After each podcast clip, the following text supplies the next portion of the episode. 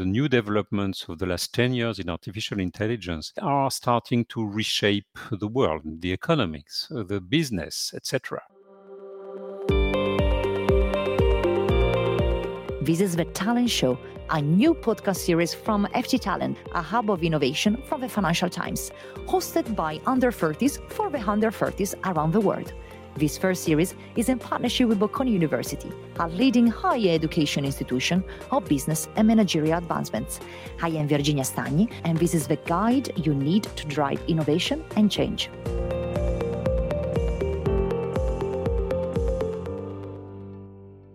Today, we're focusing on artificial intelligence by talking with an expert who researches the forefront of technology capabilities. This is for any listener who wants to better understand AI applications in business, where the field of AI is heading, and what breakthroughs may be right around the corner. Here is our conversation with Marc Mézard, professor of the Department of Computing Sciences at Bocconi University. Thank you very much, Marc, for being with us today. Very nice to see you today and have this discussion. Very nice to have you on the Talent Show. The topic that we would like to explore with you today is something that has been a bit of a buzzword every time that we are thinking about what are the new jobs the next generation is interested in. And definitely looking at AI from your point of view and the fact that in the business school in Milano, there is this attention to AI it's such a pleasure to learn from your experience and from uh, any tips you might give to our young listeners out there that are interested in building a career in AI. I'm sure that there are many of them who are interested in that. We'll try to answer their questions. I would love uh, to know more about your personal journey. How did you get into this field? Oh, I got into this field because I am a theoretical physicist working on complex systems. So complex system is a collective behavior of systems which have many, many components. And in some sense, you have a complex system when the total is more than the sum of the individuals. So I was working actually, for instance, with uh, a lot with Giorgio Parisi, who got the Nobel Prize in Physics last year, and who, who has written these books about uh, storms, these flights of birds, how they coordinate, how they move, and how the collective motion is much more than just the sum of the individual flights. So I came from that. And then at some point, already starting in the 80s, we went into the collective coding of information, how information can be encoded in a collective uh, system in which you have many single elements, how information emerges, how can this be treated. That was the very beginning of what was called neural networks.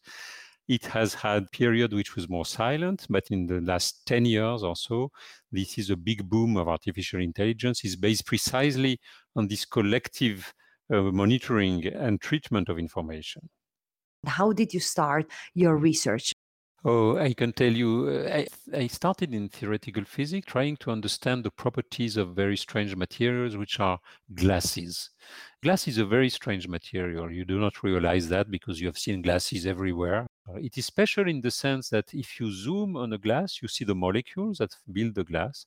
But in general, in a solid, the molecules, they are very well ordered. They are well aligned. And that's a crystal or that's a metal in a glass, they are disordered like you would find in a liquid, but they do not flow like in a liquid. They do not move around. So I tried to understand that. I went to Rome to work with Giorgio Parisi on these kind of things, and we made big progress at some point we realized that the ideas that we were developing that were really ideas that have to do with how you describe these molecules in a glass each of them is different from all the other ones. Each of them sees a different environment. So it's like a very complicated society you know made of billions of small molecules each different and each uh, reacting differently. And we realized at some point that it could be used to study some problems in very different fields in biology, in computer science. And I decided to move my activity towards computer science, and especially the branch of computer science, which has to do with how information can be processed in an assembly of a lot of very simple elementary tools like artificial neurons. And that was the beginning of neural networks. And these neural networks, they have become now the big tool of artificial intelligence. I found myself in this story uh, very happy to be there. In terms of succeeding generally in AI, do you think that you need a PhD today? Well, it depends what you mean by succeeding in AI. I think there are really uh, several fronts of AI at the moment. It is obvious to everybody that uh, the new developments of the last 10 years in artificial intelligence, they are starting to reshape the world, the economics, uh, the business, etc. And so there will be need for people who have some knowledge of what AI can do this will be needed at all levels in all kind of jobs. And then there is a, another frontier in some sense which is where do you develop the new tools or the research around ai this is uh, technical it's uh, mathematics physics statistics etc and for this certainly yes you need a phd and you need more than a phd you need a few years of research Eh, we had to give a bit of more theoretical definition of what we mean by AI, would you mind explaining in very simple terms what do we mean today for AI? Well, I will focus on one aspect of AI, which is really the one that has been expanding so much and which is triggering this revolution that we see in the last 10 years. This is called machine learning. Machine learning is uh, you are given a certain task, typically a cognitive task. That is, you see some images. On the images, you are asked, what is there on this image? Is there, in the simplest case, one asks someone, is there a cat or is there a dog? People have tried to write by hand some computer programs in order to do that. You know, they were trying to see if there is some special feature that is a cat or a dog, etc. And it never worked really well. And the new tool is machine learning. Machine learning is just you let the machine learn by itself. That is, you present a big database of images of cats with the label cat and images of dogs with the label dog. And you have a machine which has a lot of instructions but the instructions they are not in order. They, they are kind of random at the beginning. And the machine gradually will make the instruction one by one fit in such a way that it does very well on all the database that you have given it. And then it becomes a smart machine that is able to identify cats and dogs. So that is the typical treatment of the machine learning. It's a big revolution in the sense that you use machine, you do not give yourself all the instruction. You just give the instruction to the machine how you can learn. And then the machine learns from a large database of examples. And this has been applied to image recognition, image segmentation, speech recognition, automatic translation. The number of applications is enormous. It's growing every day. What do we still don't understand about AI and about the AI field? Is still something that we need more research on and then maybe you're mentoring and inspiring students and your students to pursue oh yes th- this is a very interesting question what we are seeing at the moment what i have tried to describe briefly is technological revolution it is already there. We can see its application. There are incredible tasks. I was talking about translation, about identification of images, but identification of images means also the ability to have self-driving cars or things like that. This we see all the technology which is really going forward. At the same time, the real understanding of what is happening in AI, in modern AI devices, is still missing. So it means that when you have this machine that has learned a task by looking at a myriad of examples, and then it, it does well. You can measure how good it does on a new task, and you find it does well. But there is no explanation. The machine cannot tell you, I think that this is a cat because this and that and that. The machine cannot tell you, I have decided to translate this sentence from the French to the English in this way because of this context does not know that because the machine does not have this information and so this question of explainability of the decision of the machine, I think it will be very important for the future of applications because when you start to have applications which have a direct impact on the public, the people need to understand on what basis the decision has been made. If you have a recommendation system that help company to hire some new employees, for instance, this already exists. If you feed in with a CV, and it answers by ranking the CVs and saying this, this, this, this. That's something. But if there is no explanation behind this ranking, it's a very weak way of doing things.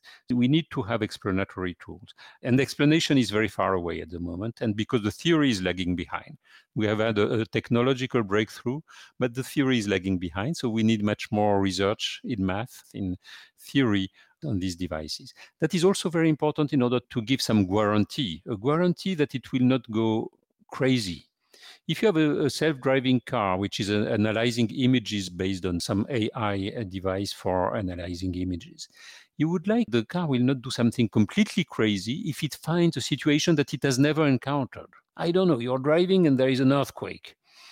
Well, the car has never seen that. I don't know how it will react, but certainly I do not want the car to do something completely crazy if this happens.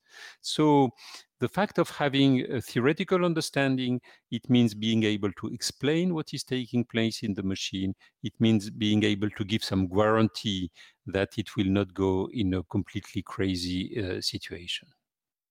It's about the critical thinking point, right? And it's how do you can input that into a more advanced technology is something that uh, it's quite interesting even from uh, the decision making process but as well like when we're looking for example at news and new tools that we can use in the newsroom in deciding what you should know every day. And the kind of selection and filtering of news is still something that we believe it should be and could be human centered because the technology doesn't do yet the job of a critical thinker that is normally part of the newsroom and that's been a huge debate for example when it comes to how does it look like the newsroom of the future or a media group of the future.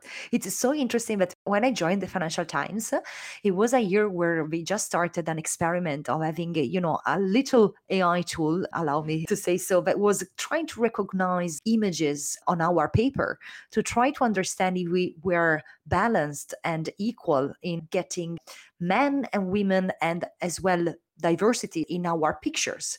And it was interesting to see that sometimes the machine made a few mistakes. the Financial Times engineers tried to give a color as well of the emotions on this picture. Is it a sad man or is a happy woman? Try really to balance a bit the sentiment around genre and diversity. Something very tangible for me and pragmatic because it was giving recommendations to the newsroom on the images to use. Have you seen something that made you excited about your field in terms of very pragmatic applications that maybe you would like to share with our talent show listener? Mm-hmm. Well, what I would like to say is that at the moment there is something very important taking place, which is that AI really these days, these months, is becoming more and more important in science itself. It is having an impact on scientific discoveries. For instance, there has been this program called AlphaFold that was developed in the recent years. AlphaFold is a, a computer program based on AI, which is able to take a sequence of a protein and tell you what will be the shape of the protein. So the protein is a molecule. The molecule is made of some basic amino acids. These amino acids, they come in 20 letters. Okay, so you have 20 of them. So you have a letter for each of them. And so you have a text, which is just a one line, a long line, gives you the sequence of letters.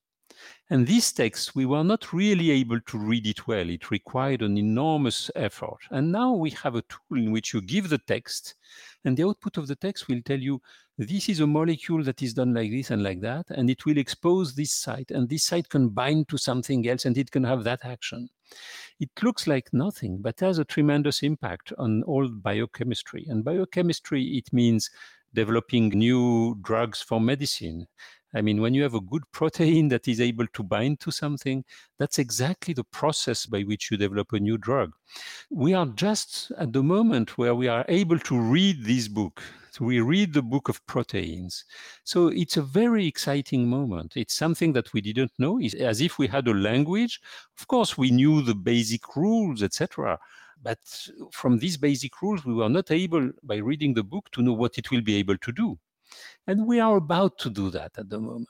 It is like we are learning a new language. This learning, this new language will allow us to read the great book of life. So it is a fascinating moment. And I pick that example in biochemistry because I think that it is a very big uh, issue. It's uh, scientifically, it's really an important progress. But one can see the impact of uh, artificial intelligence development in many other areas.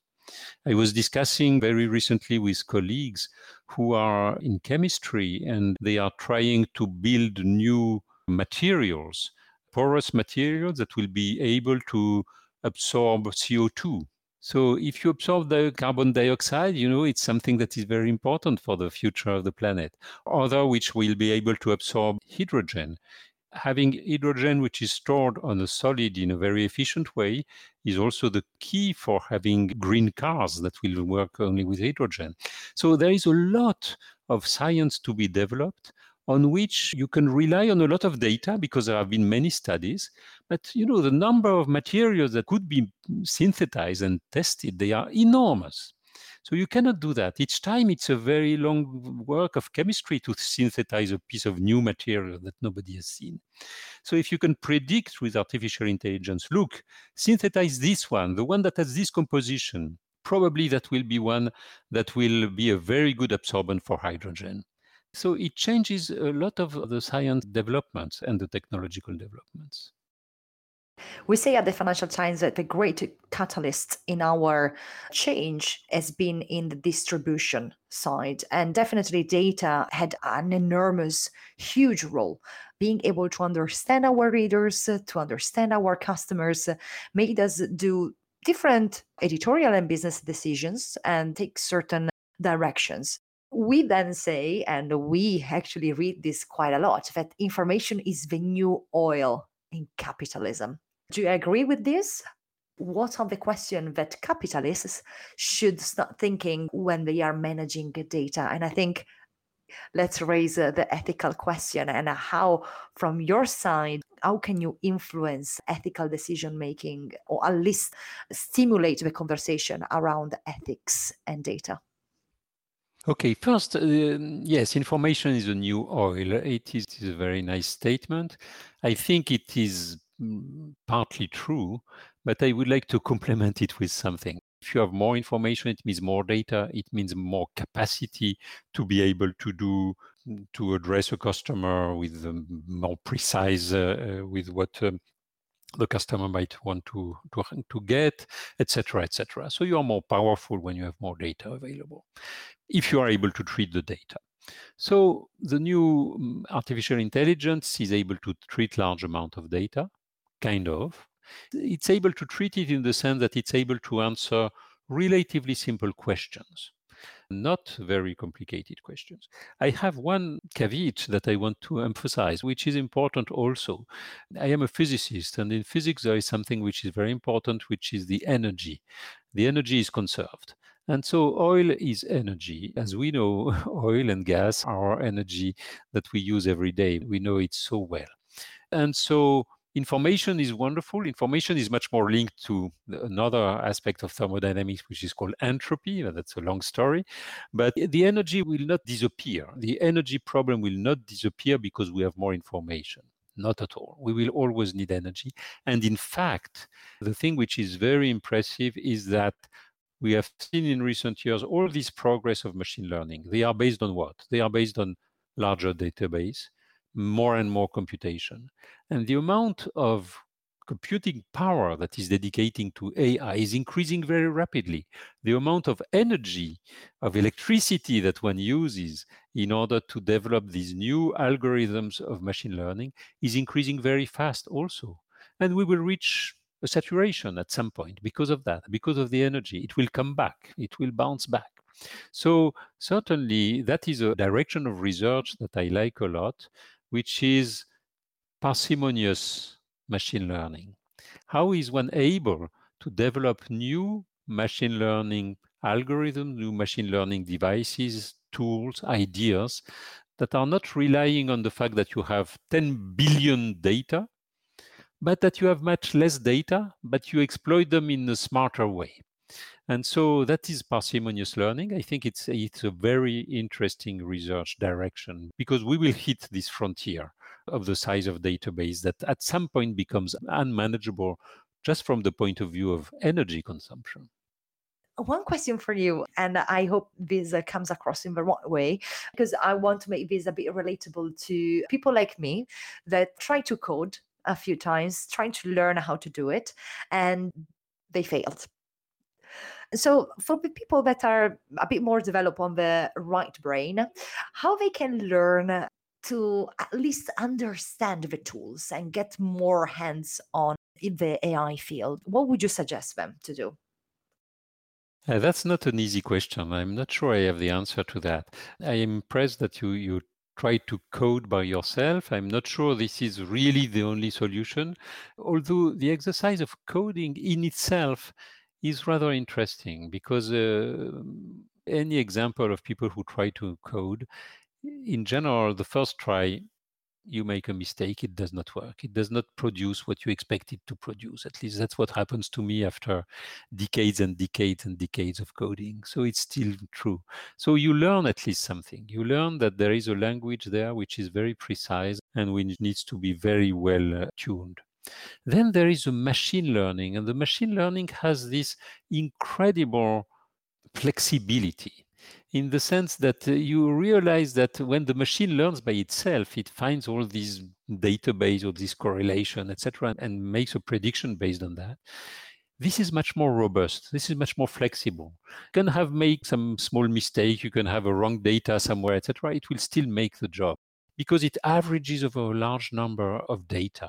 So there is this kind of law of large numbers that will help it to correct its own mistakes. So that is something that is uh, very striking of the new development. Now, how can one get an idea of that?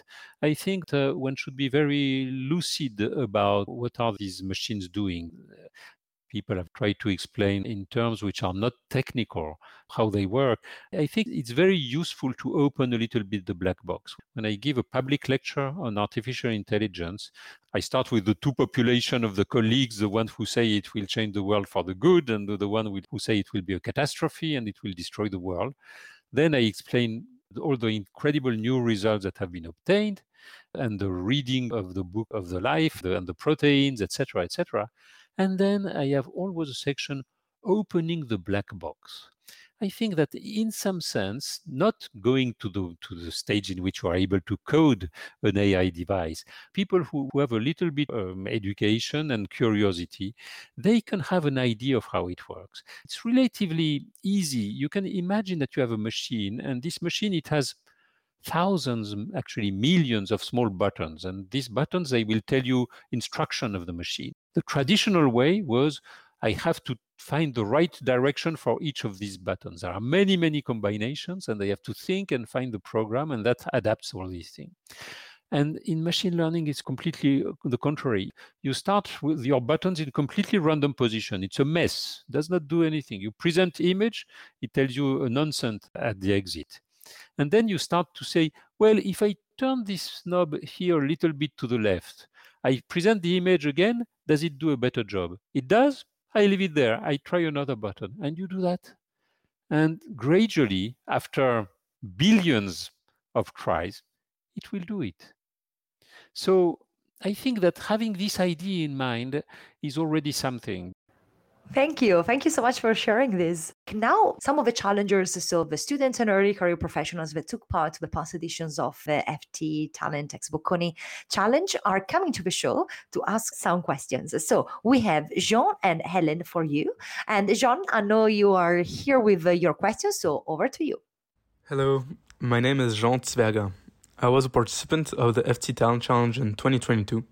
I grew up in France and Germany, but I currently live in Singapore, where I'm working in a fintech on solving some of the industry's ESG data challenges. My question to Professor Marc Mézard is the following Growing capabilities of AI tools have the potential to redefine our occupations. Think of DALL-E 2 and graphic designers, for instance. What key strengths should humans develop from a professional perspective to find relevance in a new AI driven environment? Thank you, Professor Marc Mézard. I look forward to hearing your insights. Thank you, Jean, for this excellent question. As I was uh, describing, AI is presently reshaping the world and it creates a lot of interrogations to the young generation. What will, will this job still exist in the future or not? I think there is a kind of generic answer that I would like to give. I will not address specific cases, let's say, but I think that one should be able to do, first of all, is realize how important it is in present time to have a training that allows you to change orientation, to be able to modify your work program and schedule. And then the second point, which is important also, is um, have this background that is a background that allows you to understand how data can influence or not the job that you are doing. That is, if you can foresee that there is there a lot of data and there is a, the new oil, as it was uh, mentioned by Virginia before, that in your field data is becoming very important, then that is a good signal. And it's a signal that it's something that will maybe reshape your activity. I think that the young people like Jean, they are able to take it and become not just someone who suffers from it, but someone who is a motor of this evolution. Thank you very much. And the last question is from Helen. Hello, my name is Helen Poon, and I was a participant of the FT Talent Challenge in 2021, and I live in London. I'm currently transitioning from investment banking to working in the group M&A and strategy team at the Financial Times. My question to Professor Marc Mézard is with tools such as Sudowrite available to students to write essays and text to image generators like Midjourney and DALL-E 2 available to artists, where should we draw the line between effectively utilizing AI and what is considered cheating? Should use of AI be allowed in competitions of art and literature? Thank you very much. I look forward to hearing what you think. Uh, what a nice question. Thank you. Thank you, Helen. First of all, well, there are two things. There is a question of cheating, which is something that one should certainly avoid at the maximum. There is a good way to, to use these tools. The good way is to mention it. There is nothing wrong in citing even long pieces of papers that have been done before, provided you mention it. If you use them and cite them without mentioning it, it becomes problematic. But if you look at a, a large part of literature, a large part of literature is built in reaction to previous literature and often with citations, which are not always explicit, I should say, but sometimes they are. And so uh, it is a motor of the world. A motor of the world is to take pieces of what has been done before, incorporate it in what you are doing, and then elaborating on it. Research works like that. Scientific research works like that also. We are building up on the papers of other people that they have recently published. We have read them, it has inspired me, etc. The point is a question of giving the correct quote. Again, there is no, absolutely nothing wrong in quoting someone. Now, if what you ask is, is it fair to take an artificial program that will generate your essay and to give that to your teacher, this, I think, it is absolutely clearly very unfair. It deprives you from the very nice experience of writing yourself an essay. And the point is not so much in general in the result, which is the essay itself, but the process of writing it, which is the one that empowers you and that helps you to develop your skills. Professor Mézard, thank you very much for today. Thank you for all your insights and uh, thanks for sharing with us your journey as well as your expertise. I really hope you enjoyed our time together today. It was definitely a great learning experience for myself and I bet for all our listeners out there. So thank you very much. I cannot appreciate more your time. Thanks a lot, Virginia. It was a great pleasure to discuss with you. If you're a listener of a talent show, I bet you're quite interested in the world of work and in understanding trends that are shaking up workplaces worldwide today. I recommend you to check out Working It, the FT's workplace podcast and newsletter. Join our friend and host Isabel Berwick every Wednesday for understanding the big ideas shaping work today and the old habits we need to leave behind. Tune in, subscribe, and follow. This has been The Talent Show, which is produced by the FT Talent team, Aya Al Shihabi, Noor Hafetz, and me, Virginia Stagni. Our podcast producer is Todd Van Luling. Our editor and sound engineer is Arturo Ochoa. Our video producer is Enrique Zecca. And our social media producer is Letizia Clementi. Our music is by Dennis Kishuk. Check out all of the Talent Show episodes at fttalent.ft.com. Subscribe wherever you get your podcasts and follow FT Talent on socials for updates. Until next time, and keep listening.